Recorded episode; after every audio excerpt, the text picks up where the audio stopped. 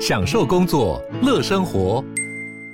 就算不在办公室，也能从容应对线上会议。HP Dragonfly 透过专业的 HP Presence 设计，内建降噪及会议快速键，搭配清晰的 Bang Olufsen 音效，增强音讯及视讯功能。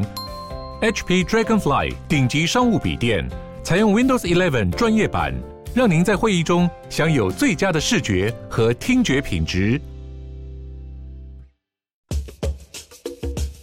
你要泡什么？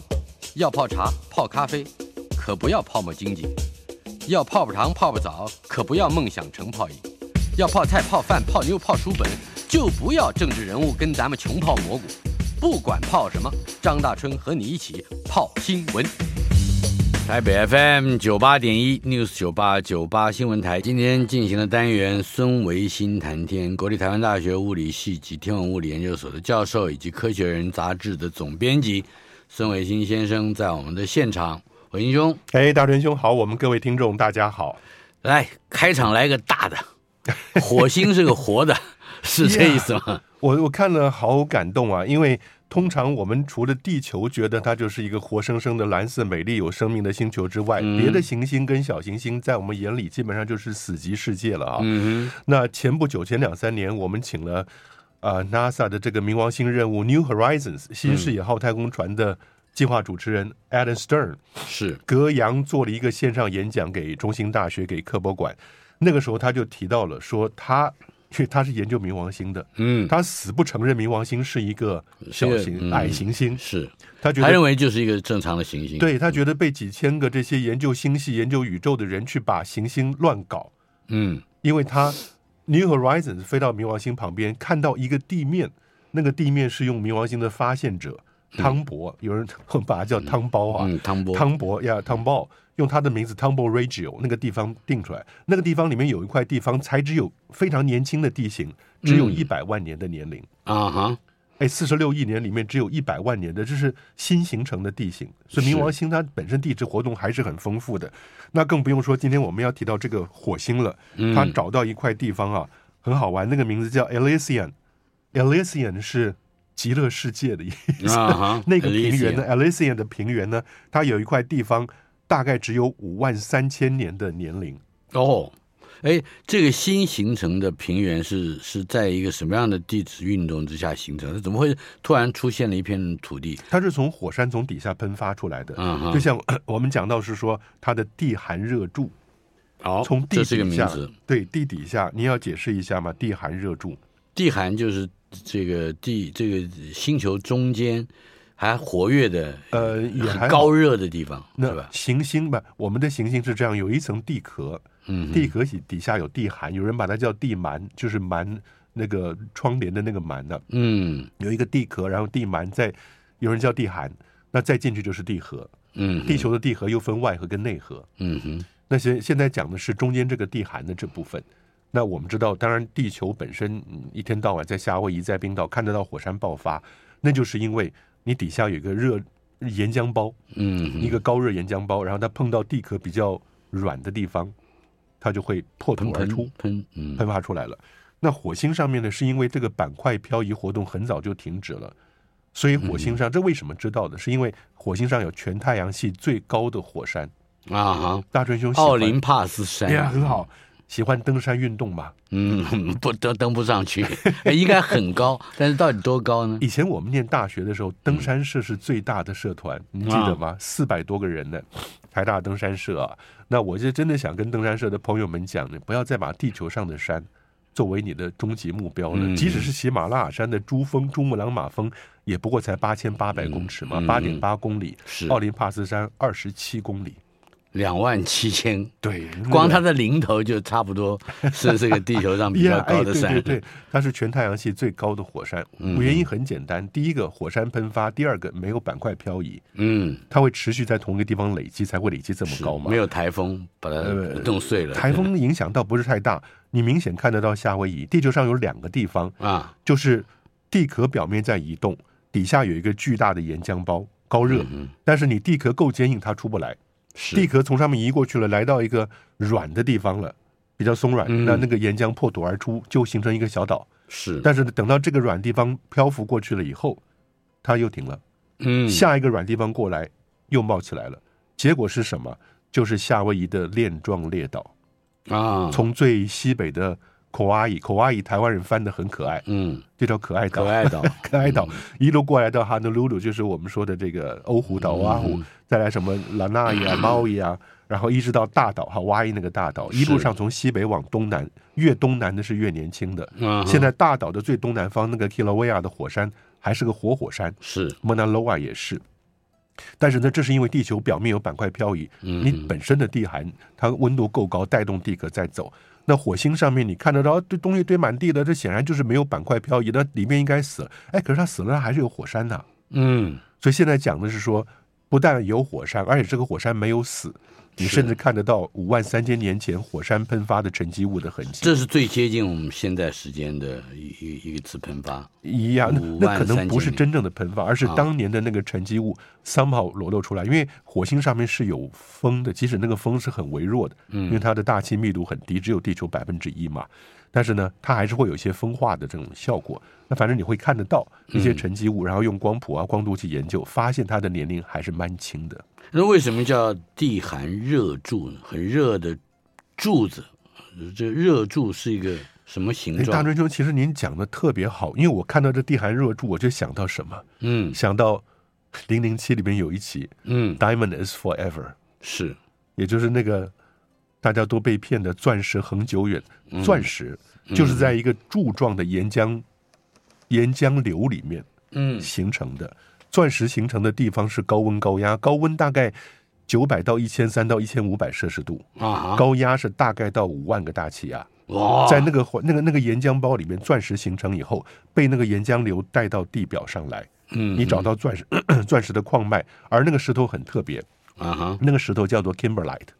南非的 Kimberlite 庆伯利岩。嗯南非不是有个庆伯利产钻石的吗？嗯哼就那个地方的石头叫 Kimberlite，所以你只要找到 Kimberlite，哎，你就有希望在那种石头里面找到钻石，因为它就是跟着这个柱状的岩浆桶上来的。不会很烫吗？呃，没关系啊，为了钻石你还怕 烫吗？嘿，火火中取栗啊！可是大真兄，嗯人类对于开采钻石这个东西啊，嗯实在是对大自然造成相当大的破坏。嗯哦为什么呢？因为它是个柱状的，哇，类似像柱状节理这样的一嗯个东西呢，人类就在旁边开一个竖井，一个 shaft，是一个竖井嗯，哼从横方向把石头全部挖出来。所以你会看得到南非、看到苏联、看到中国大陆，只要有产钻石的地方，啊哈地上布满了巨大的天坑。嗯你把你的车子，你把大卡车摆在里面，就跟个芝麻一样的。嗯那个天坑一层层下去，要万一失足掉下去，要掉很久才会才 会到底啊。原因是为什么？是因为每三十吨的 Kimberlite 里面嗯才找到一克的钻石，啊，这是平均数字。对，而且这一克的钻石百分之七十因为杂质过多，只能当工业切割用，嗯，百分之三十才是那个恒久远互相骗来骗去的东西。是。 Yeah，但是在火星上的这个地寒热柱，嗯，呃，究竟有一些什么样的这个？就是它的它它是一个活动的现象，不是一个东西而已嘛。哦，它就是一个地寒里面的现象。那像地球、像金星都有，嗯，够热的地方都有。那当然，够热并不是表面被太阳晒的热，而是你里面本身的热量不断产生。一个是你本身内部，像地球，我们认为是放射性同位素不断衰变产生的能量。那别的地方呢？你像木卫一，木星第一个卫星也有火山，是是我们人类第二个在太阳系除了地球之外看到火山的地方。那个就是被木星搞的。是木星强大的潮汐力让木卫一的内部停不下来，所以那等于是外烁的一个，不是你自己内禀的一个一个热流。是受到重力的影响， Yeah，我只是觉得那个平原 Elysium 那个名字特有意思，它就叫哦极乐世 界、极乐平 原。以后火星观光，我们觉得要把 Elysium 那个地方当做一个有趣的 嗯嗯观光景点。我们现在开始规划了火星观光的的是行程。呃，但是我们还是得从火星的观察洞察号说起。洞察号运作已经四年了，结束了，嗯哼，最近结束了，所以是这是为什么我电们力耗尽了， Yeah，那好玩的是，洞察号在这几年里面的观察里面，洞察 inside，你看了嗯 inside 就知道它是要量火星内部的物理性质的，嗯尤其是地震，一千三百一十九次火星地震呢、嗯，你觉得会输给台湾吗？不会， 啊，是会会，大家台湾就是说嗯随时在抖的，是不是？对对对，我们我们自己有统计的数字啊，台湾每一年大概是两万到四万次嗯哼地震，是比较频繁的时候大概可以到四万四千次地震了。嗯，所以很有意思，这是为什么有些人说他能预测地震，那么我根本就是，嗯 你任何时候说有都都都有，都对啊，对都对哈。但是洞察号呢，也就是因为在火星表面两，它有两种可能，一个是你本身地表底下是活动的，嗯，你就像我们在地球上是断层错动嘛，是那在那个地方，它里面可能有地寒热柱啊什么的移动啊什么的。另外一种是它的表面被外面来的小东西打到，嗯也可以测量到地震。而这个更好的是，火星跟地球一般般一样的。为什么？因为表面的震动，你在 inside 这边测量到来自不同地方，你就可以透过那地震波在地核里，在地火星里面的传递，知道它火星内部的结构。嗯嗯，而且还这里头还有一个绰号叫鼹鼠的东西，嗯，Mo，某你记介得绍一下这个小机机器装 置。大学学我们都有讲过，不是很难过吗？本来这一个洞察号它不是走的，不像好奇号，不像毅力号，嗯，是一个大车自己跑来跑去啊。是洞察号落在那，落在哪儿就算哪儿了。那落在那个地方以后，它就要从那个地方侦测所有四周传来的地震波。哎，但是呢，它会伸出一个有趣的支臂，那个支臂上面会有一个像我们叫它叫鼹鼠的一个机器，要往地底下打下去深五米的一个地洞。哎，那不是很深嘛哈。五米，这在火星上面已经行了。你要在那里拿铲子挖也挖不到五米啊。但是结果呢，达到一半就卡住了，下不去。底下很坚硬，但是旁边松散的泥沙没有办法给它足够的摩擦力。啊我，大家就像我们开红酒瓶一样，嗯你要把那个砖子要转进去，它是靠着摩擦力往下的。嗯，如果旁边是根本就没有摩擦力的话，是你怎么压它都下不去。下不去对，底下如果是硬的，它就下不去。嗯所以那个 MO 是一个很可惜失败的实验。嗯但是呢，Inside 不单是说测量到这么多地震，它是第一个给我们火星上面的风声的。哦，对，我记得我呀还放过，对，但大追兄，我不知道你从文学家跟哲学家的角度来看，地球上人听到火星上的风声是什 么？那要问哲学家跟文学家， 我我没有用，哦，我对那个风声只是说啊，这个有有有人在山山啊山有梁，风有人在山 梁，对，过了冬眠期也没醒过来，这是怎么回 事？哦，大陆的这个祝融号跟天问一号啊，哎，天文一号是飞到了火星旁边去以后，让祝融号落地了嘛？嗯那祝融号真的是很难得，中国大陆一次一去，无论是环绕火星的轨道太空船呢，或者是降落在地面的祝融号嗯跑出来呢，也都能够成功。但是呢，它经过了火星上这个冬天了，是经过了冬天，显然到目前为止没有恢复回来，渺无声息。嗯无论是祝融号也好，天文一号也好，就是没有下落。对，因为呃，我待会儿我们会看到还是在什么地方的，像洞察号或者其他的，他们有一些太空船呢、毅力号什么，上面自带雨刷的，嗯哼，就是 太空船不是平的吗？对，那你有个小机构，那个机构上带个雨刷 （windshield wiper），那你会累积的风沙多了以后，那你就刷一刷，刷一刷，它又重新可以接受太阳能嘛。嗯但是大陆的祝融号呢，显然没有这个功能，没有雨刷是吗？对，所以灰尘真的很可惜啊，大春兄。如果这时候能够有一个好朋友火星人过去拿扫把刷一下，它就可以继续运作。嗯或者是那个风声 呼吹？是你刚刚问我风会怎么样？哎，这是作为什用么就在这？里。嗯我们不是讲那个精神号跟机会号吗？到后来，他看到的小的火星上面的沙尘暴，那叫 dust devil 小型龙卷风，他就冲进去嗯，清洗，take a shower，是。清洗一阵以后再跑出来，他那个太阳能板上面灰尘就少很多了。所以中国当局到现在还没有发布任何有关祝融号的更新的消息。呃，Yeah，因为我我想中嗯国大陆反而这方面资讯给的少，但如果有新的结果，你像月球，过去几个礼拜里面，其实我们看到的很多中国大陆在月球嫦娥四号跟嫦娥五号嗯的研究结果，那些也是蛮精彩的，因为他把美国人做月球研究的年龄上面的那个 missing link 失落的环节啊把它补起来了。是，但是我觉得有好的结果就应该发布啊，right publish or perish。嗯但是呢，那大陆如果不说的话，很可能就是过了这个冬天。为什么其他的好奇号跟毅力号都没有问题？嗯核动力，嗯，所以太空没有核子家园这种事情。太空发展未来越来越安全的 RTG 就是放射性同位素的热动力反应器，你嗯，在《火星救援》里面那个电影里面看得到，是麦特戴蒙去挖出来那个东西，那东西就变成在外太阳系其他行星上面嗯，生活工作的唯一指望了，根本不可能指望太阳能的。我们再回头呃想想天问一号，哎天问一号也是陷入沉寂，嗯嗯，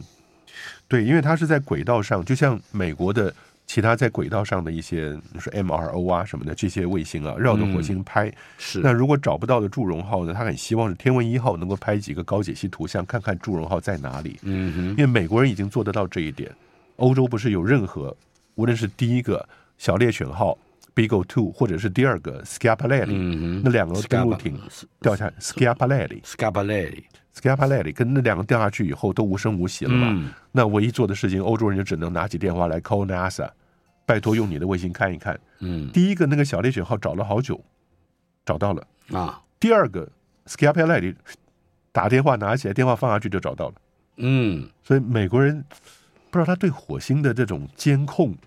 对他找到了，而且就看他承不承认而 已，是吧？啊，没有没有，欧洲欧洲人就让美国人拜托去找的，看看状况怎么样。嗯因为以前有一个呀，Beagle Two 就是像怀表型的嘛，嗯，结果拍照照片，我发觉那个一页像开花一样的那个怀表型的，只打开了一半，嗯，所以它的能量也不够，通讯也没有起来。所以是美国这个对火星表面侦测的能力，可能如果它火星都这么厉害了，它在地球上的任何一个点发生了什么事情，那那就跟这个接口的摄像头一样，啊差不多，是是差不。多。所以我们，Yeah，来，我们还有一个话题，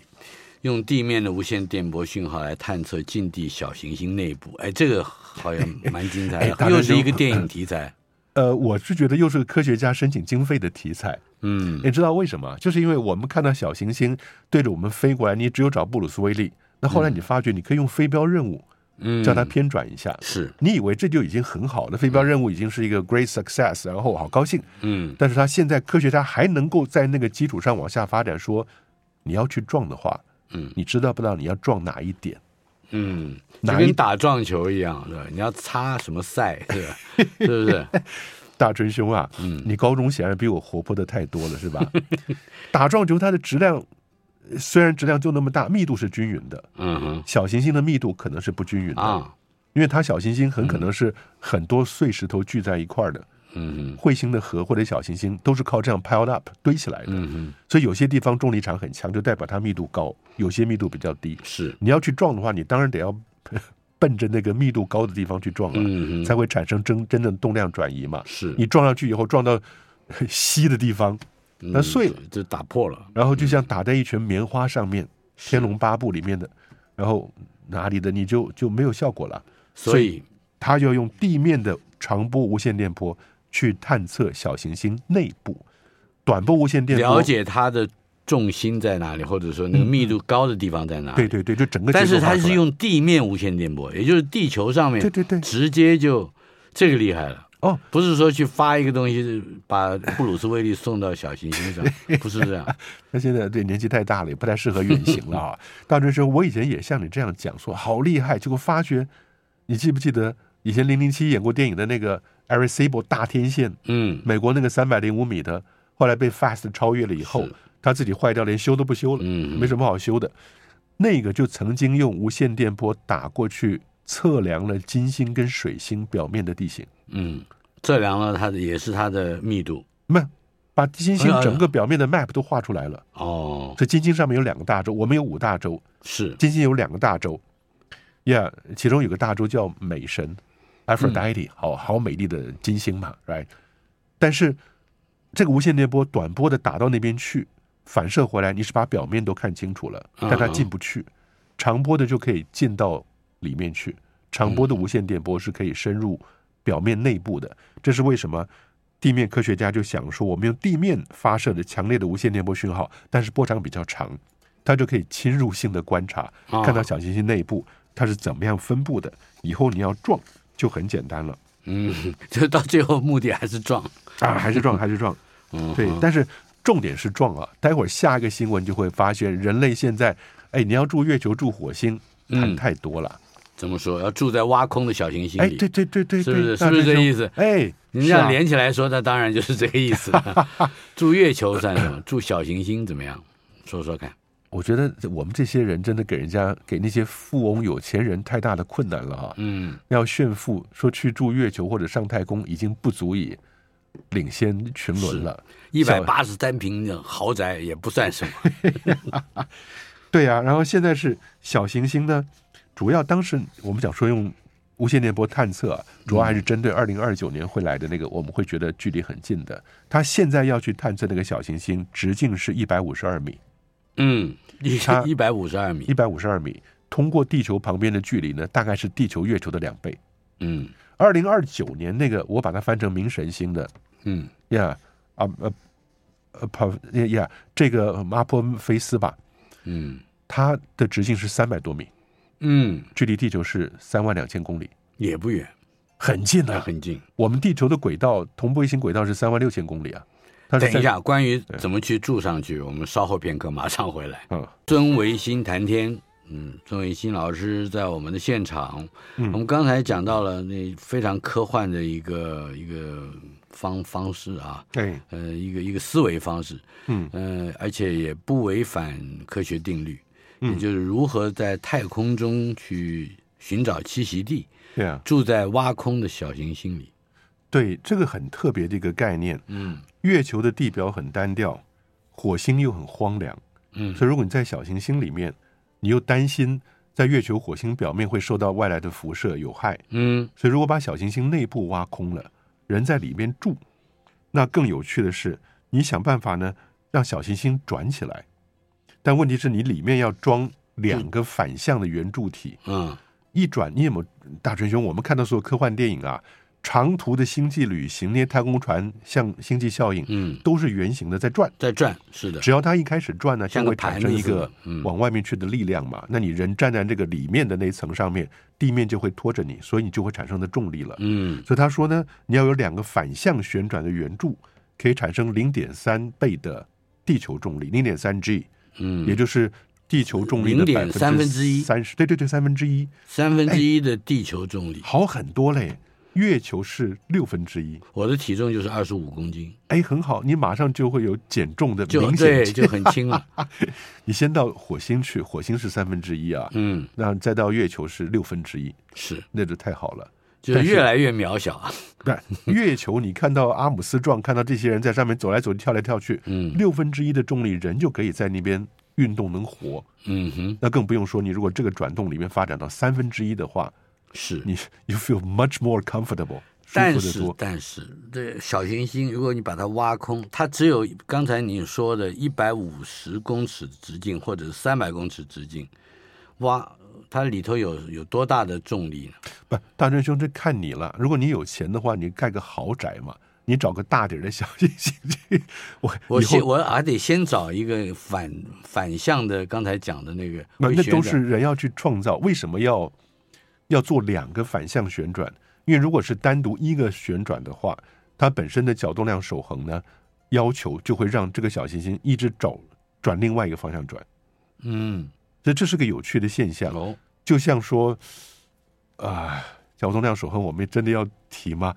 有些要太空船上，早年的太空船 Voyager One、Voyager Two，那个时候记录数据还是靠的旋转的磁盘的。嗯就没有想到他去木星、土星旁边拍张照片以后，开始记录数据了，太空船就偏了，因为里面磁盘开始转，嗯，它要转了以后呢，往譬如说逆时针转，它就产生一个这个方向的角动量。那为了角动量守恒牛顿定律要求的，那你就太空船需要朝另外一个方向转去 balance 平衡这个角动量，那个叫角动量。嗯是就单独你在一个空间里面一个一个自由指点，没有外力，没有外力矩，它角动量是守恒的。嗯哼那结果你如果说只搞一个圆柱体的话，你小行星就一天到晚在打转。嗯那你搞另外圆柱体两个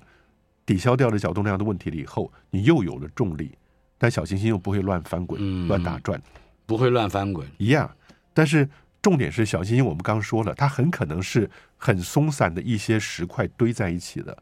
你一钻洞，嗯，它就它就垮了，是 不是？它就松掉了，它就喷发出去了就。像吃烧饼油条那个烧饼，它就呃一片一片的脱落了。呀呀，掉芝麻掉烧饼， 对了你们你们小行星，你把它搞坏了吗？嗯，但你有它有办法解决，哦，用碳纳米网把它包起来。在最外面，对对对，你一两百米的东西，现代人都做得到。碳纳米，我们讲 carbon nanotube，、嗯就是碳的很细很细的纳米丝嗯，缠起来的东西，那像个是九包在零外面的骨骼一样，呃，呀它就是个网子。嗯哼，九零年代日本一个范岛博士发明的啊，呃，这个 nanotube 有这个东西以后，太空电梯才变成可能的，因为这个东西你做成一个巨大的延长线啊，你的电梯可以附着在上面，它结实的程度超过钢，柔软的程度超过塑胶。嗯，所以这个东西你做成薄薄的网子，把小星星包起来，你在里面怎么钻它不会碎。但是目的还是为了要住在小行星里面。对，没关系，以后你住一个，我住一个，还可以去串门子呢。呃，问题就是它值得吗？ 就是跟你当邻居是最后目的。 跟我我是觉得我可以学很多，但是嗯，呃，他他花那么大的力气，嗯然后他有科学上能够证明什大么？师兄有，我可以想象到未来小行星内部如果挖空的话，它是黑的，你在嗯小行星中央挂一个电灯泡，嗯，你就产生了一个新的世界。是是，呃，我我就我就是星星了，没有，我在大学的时候，嗯当时还有一些奇怪的理论，说为什么北极跟南极会有极光？嗯他说，因为地球里面是空心的，嗯地球核心有个太阳，嗯哼从南极、北极两个洞透出来光，这是极光。然后地球里面居住的另外一批人，嗯哼，他说爱斯基摩人的传说，就是他们的祖先是从非常非常北方很远来，我我他已经是北方了。是你有听过我现在必须在趁这个机会提醒我们的听友，孙伟新老师最近在，我我说的是真的消息，在写科幻小 说，所以他有的时候在报道我们的科学内容的时候，嗯会会尽尽可能的向 fiction 来偏移，是吧？对我提醒，这提高了大家的兴趣，但是很高兴的是，大春兄把我拉回来。我以为通常这角色是反过 来，你你尽情发挥，然后我把你从科学角度拉回来。这个现在反而反过来了，不会的人、不懂的人比较想要问实际的问题。没有，我是觉得这是退休的好处，完全不负责任，天马行空了。联盟号飞船被微流星体打破洞，这嗯听起来也像小说里的情节。呀，上次我们就说过啊，说俄国太空人是他一次上去的三个人就应该搭同一个船回来，，对，同去 团进团出嘛。嗯。那那次三个人是两个俄国人，一个美国人，结果现在他们在太空站上面停在那边，他们那辆车完蛋了，是，因为被上次不是说有冷气冷却剂泄漏吗？，那现在知道是被微流星体打的，大追等一星下，微流星体先解释一下好不好？啊就是小东西、小碎片。呃，不一定是太空中的，说不定是人类制造的。流星体这个是来自它的英文，哦在，空中地球大气里面烧化，这叫 meteor，这是流星。嗯那那个 meteorite 掉到地面是陨石，在空气中走的过程中，meteoroid 那是流星体。嗯所以微流星体呢，就是在空中走的很小很小的东西。嗯，那那个打到了以后呢，就打出一个洞来，结果冷却剂泄漏。你知道那个微流星体多大？直径是一公里。不到一公，也十十分之一公分。对对对对对，嗯，这种小东西就能够造成你太空船根本就不能用了。是所以俄罗斯呢，现在必须要发射一个一模一样的联盟太空船上去，嗯用新车子把他们给带回来。是旧车子恐怕就脱离了以后，直接在大气里面烧毁了。烧掉了。对啊呀、嗯，所以这就，但是俄罗斯还是很彪悍战斗民族嘛，说，哎，我们并不是去救援呐、嗯这只是个取代的任务，换一个车子就是了，嗯换个车子他们就回来了。如果他们大家原来那个冷却剂泄漏光了的回来的话，再回到地球，已经以前是要十几个小时的，嗯他现在只要六个小时，但六个小时四十度 C，太空人也受不了。受不了，对，太热了啊。对，好的，嗯，接下来的英国本土首次火箭发射任务失败了。 ，Yeah，原因是什么呢？是机动动有有问题，机件他故障。他这个英国发射的一个任务啊，他是用飞机带上去的。嗯哼他用改装了一个波音七四七，啊，那底下就是带了一个火箭。那这个以前我们叫做我们当年三十年前送到美国去受太空训练的时候，太空中心对吧？太空计划是刚成立，那个时候很有名的一个叫做 Pegasus 飞马座，嗯我们星座飞马座就叫 Pegasus，它是一个空中丢下来的火箭，然后你飞机带着它，先先是由飞机带上去，三星广体客机巨大的客机嗯啊带上去以后呢，飞到够高的地方，那个火箭平放往下掉，像你可以投心弹里一头样。数，对对对，一秒钟、两秒钟、三秒钟，是在砰一下，后面点燃以后，横向的出去再往上冲。哦，对，就横向的再再发射一次，对，横向再发射一次。嗯哼，那那个时候我们就觉得这个太精彩了，而且便宜，嗯，比那些大火箭便宜。我们就一直作为第一批送出去的太空教授，就希望跟政府建议看能不能用这种采用这种，因为 Pegasus 也跟我们这个教授班来推销啊，嗯说他们这个很多多好多好，当时听得很精彩。是，就政府的反应是什么？嗯哼如果你摆在地上火箭发射，万一有问题了，我们有别的理由说，哎，今天不发射，天气不好。嗯哼你从飞机上丢下来了，嗯，万一它故障了没法点燃，它就会直接掉到地这里。这就炸到不你知道完谁全没有理由说这个事情。这是我们的政府顾虑的。呀，这是以前了，很好笑。嗯哼，但是呢，当然现在我们已经太空中心行了法人，wonderful things，很棒。我们希望我们的太空中心真正好好做事情啊，嗯有很多新的 openings。但是呢是，这个英国的火箭第一级的发射 first stage 顺利分离了，嗯哼那把它前面的卫星送到一百八十公里的时候，它的第二级 second stage 呢过早关闭了，所以它没有进入轨道，哦，就直接又掉下来了。这这就跟跟刚才讲的那个顾虑，三十年前的顾虑是应验嗯三十年，他们顾虑是说担心第一集就没有发，没有点燃就没有麻烦了。但现在第一集点燃了，第二集没有点燃，因为你靠两集才能把它送到够高的火星那个卫星轨道去，是进入轨道。所以它现在第二集没有了以后，它就进不去。火箭没有进入轨道，那那它带的那些卫星呢，那就是变成了一场漂亮的流星雨啊！也就那是也就是计算之内 的损失也啊，了。那就是嗯 collateral damage，、附带损害吧。是，对好啊，这呃总之，嗯，发射九任颗务失败，九颗商业的卫星、嗯不算不算太多啊对，，那还好，多少是马斯克的？没有。没有是英国的，英国就是就哦对不他不喜欢他马斯克，都对跑到他这些地对方去。对好的，呃，NASA 将近四十岁地球辐射侦察卫星，嗯对啊吧？是已经四十年前发射的一个、对啊嗯侦察地球辐射的卫星。为什么我们要讲这个新闻呢？嗯我是觉得大家看到这个新闻就知道，早年发射的卫星，现在发射的卫星，你如果射上去了，没有能力把它收回来，嗯，你就不要抱怨别人。大家都在干同样的事情，因为这个四十岁的侦察卫星要重返大气层，要 Yeah 烧毁。这样嗯，一月八号，所以已经过了，是一月八号掉进来，但是 NASA 就说了啊，经过演算，大部分会烧掉，然后有一些会落到地表上来。嗯那为什么新闻媒体不向他去报道俄国、报道中国大陆、报道那些用非常负面的角度说这是不负责任行为？为什么？因为这个东西碎片很可能会落到韩国去，哦所以韩国就很担心了，嗯一直在那边监测，甚至发布了警报。是一月九号，一月九号的中午会落在那附近。嗯哼所以他是早上就开始发布警报，叫那个地方金浦、金海、济州、光州、丽水终止了飞机起降，嗯因为怕有大量的微流星体掉下来。嗯哼所以呢，你知道那个卫星四十年前的卫星多重？二点四吨。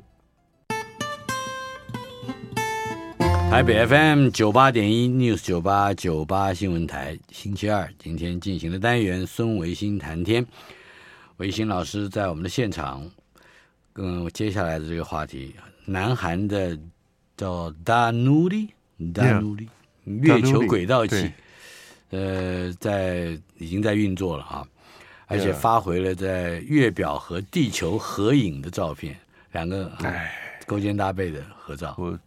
多想是我们台湾的绕月的卫星嗯。能够送回来一张这样子的照片，你的前景是月球表面坑坑洼洼的。然后远景就是一个漂地亮球的、美丽的地球在那个地方。这是韩我国人们做刚刚到的讲的是韩国人的第一个月球任务。对，第一个月球任务，大 Nuli Dao Dao 就是月球，Nuli 是享受，嗯，就是赏月号，赏月。对，赏月号。嗯所以，但是韩国他们开始太空计划是一九八九，嗯，我们我们 get a call 是一九九一，是我们这些从我从 NASA 刚回来就被国科会找去，因为台湾要发展太空计划，嗯那是一九九一，然后九二年就被送到美国跟法国去受训嘛。那基本台湾跟韩国开始的时间差不了太多，嗯但是哇，人家已经传回来月球轨道的照片了。是。这个达努里探测器是是在去年十二月二十四号嗯到今年的一月一号之间，从嗯从月球上方大概三一百到三百公里这样的一个这个高度拍摄了几张照片哈、同时把月球和地球都清晰入镜， ，Yeah，他那是去年的八月份发射的，是但是呢，它一直到十二月才入轨道。我们讲过，韩国人用非常慢慢来，对，也但也是对慢慢来，绕大圈，圈子越绕越大，最后那个圈子包含到了月球的位置以后，就进到了月球轨道了嘛。那下接下来的这个话题就，这是很多人都会立刻在脑子里面想到的，嗯，也就是南韩计划在二零三二月三二零三二年登月，那那么台湾能能能够学多少？啊，我们刚刚通过的这个太空中心成了行政法人，然后政府拨了两百五十一亿，是往后的十年。嗯，我觉得你要明确的讲，每一年能够拿多少钱做多少事情，每一年二十五亿其实真的是远远不够的。呃嗯，那当然是韩国的，我不知道三分之一还是四分之一。是，但是呢，重点是我们发展的是十颗低轨道的通讯卫星。嗯哎，这其实因为本来就是从一个实实用的产业的角度去发展台湾太空计划，嗯但是无可毋庸置疑的，这对年轻人吸引力是不够大的。嗯哼，那这是为什么我们当初建议把探月也放到台湾太空计划去里边。那最后里面占了一个小小的角色，我们还挺高兴的啊。嗯，这也是为什么我们希望能够《科学人》杂志能够访问吴宗信主任，是为什么呢？因为这些低轨道卫星，它的功能是通讯，跟马斯克那个星链卫星异曲同工。嗯哼，我们会希望从另外角度来看，这些星链卫星到底对地球人类未来经济生活有什么帮助？否则，我去找同温层里面天文学家，大家都是抱怨一堆，嗯不喜欢。可是它又是一个经济跟环保的争辩吧？嗯哼，但是台湾发展通讯卫星之余，我真的希望像南韩这样子，能够到月球去，它给年轻人心里面那种兴奋的刺激是，我们可可如果说科学家由科学家来研研讨，嗯，那么他们自己是如何被鼓舞的，应该可以类推到现在年轻人可能会被什么样的说法或者是什么样的计划来激励嘛？我我能够想象的，就是那个严正博士啊，嗯，台湾清华大学毕业的，是后来在美国 Wisconsin，然后他看到了精神号、机会号降落在月球表面还是拓荒者号，啊他就说 I'll do this。他是数学背景，但现在严正博士呢，今年八月份会回到台湾来参加我们的吴大猷科学营啊。啊，大学哎的呦，这大学个我的是科好学久没听到了，呀经过了三年的 delay，我一天那这一今年呢是我负责筹办的太空天文大发展，嗯所以有太空的有天文，还请到 NASA 的呃中心主任呐、请到了大科学家们啊，嗯，来给大学生上课的，在在山林溪。但是呢，严正博士也会回来，他操控的是火星上面的车子。嗯哼，他当时看到了拓荒者号，看到精神号、机会号，觉得说我要去玩这个东西。是所以很多时候科学家受到的启发或者激励，都是来自不同的地方。做父母、做老师的，只能提供给他无穷尽的 opportunities，让他去尝试哪一个触动他的喜爱，不知道。是，总之我们不能停留在台湾福卫一号的成功啊，是 吧？ No 呃我们现在的确还是慢南韩一大步。对，好了，既然讲到通讯卫星，通讯卫星也有它实用的嗯方面，嗯，包括俄乌战争期间那种，台湾好像也对这种，呃，俄俄乌战争所带来的这个冲突警讯，我们也在加速发展通讯卫星，是吧？对。但是我觉得这个新闻其实也没有太大的新意啊，因为你可以看得到，为什么中国大陆要发展北斗系统，嗯，它就发展 GPS，它是不能靠得住的。那欧洲要它发被展封锁了就完了。对，欧洲有伽伽利伽利略系统，俄国有自己的系统，所以大家都在发展自己的 GPS 啊。嗯、台湾也可以发展自己的吗？就是或者我们有这个必要吗？真的看你要怎么样去配置吧。但是我必须要说，你无论发展通讯卫星，发展什么也好，至少这个有正面的民生意义，千万不要把地雷车弄到台湾来，嗯哼。那是我觉得非常令人愤慨的一件事情。好，接下来，嗯，我们的还是那个大环境的问题，美国、中嗯国、俄国竞争不断，而二零二三年似乎是一个太空争霸的关键，谈一谈这个话题。对，因为在去年，美国人其实真的是出头露脸了，嗯因为撞击小行星飞镖任务成功了嗯， ，JWST 上去了以后传回来精彩的图像，是那更有趣的是，太空旅行、太空观光二零二一年那几个有钱人在那边竞争嘛，是对呀、但你知道现在竞争的不单是说把你送上去到太空里面，大真兄，如果今天你是有钱的富豪，然后放到太空船里送上去以后，你希望做点跟别人不一样的事情，你会做什么？嗯，我我是富豪，你是富豪，把嗯我我是富豪，我还上去干嘛？把门打开出去外头啦，也 就是还回来嘛？哎，回当然回来了，把门打打开门出去外头太空漫步，哎，民间的人呢，观光客都可以做太空漫步来，嗯，这就是下一个是太空。我是觉得竞争真有趣，然后 NASA 又成功的是把 Artemis One 送去绕月球了啊，嗯那还有重型火箭要测试登陆月球的，是那所以呢。 同时，NASA 发展这么多，不忘了警告大家说，中国也会有野心啊，哎会占了月球以后不让你来啊什么的。嗯哼那国际太空站现在就合作的前景越来越渺茫了啊，是。所以这些问美题俄都关系的恶化也在这个二零二三年的观察之中，对吧？对对对对对，好，呃，哎，对了，波音是不是还有太空船也是二零二三年中？它叫 Starliner，呃你这 Starline 以前我们讲常常讲 liner 就是那种巨型的国际航线螃的蟹嘛，是吧班机，对对嗯，那 Starliner 是本来就是要做一个长期使用像太空梭那样往返的东西，嗯，但是是以前一直出问题，所以我是自己对那个东西的前景也不抱太大的希望。哦，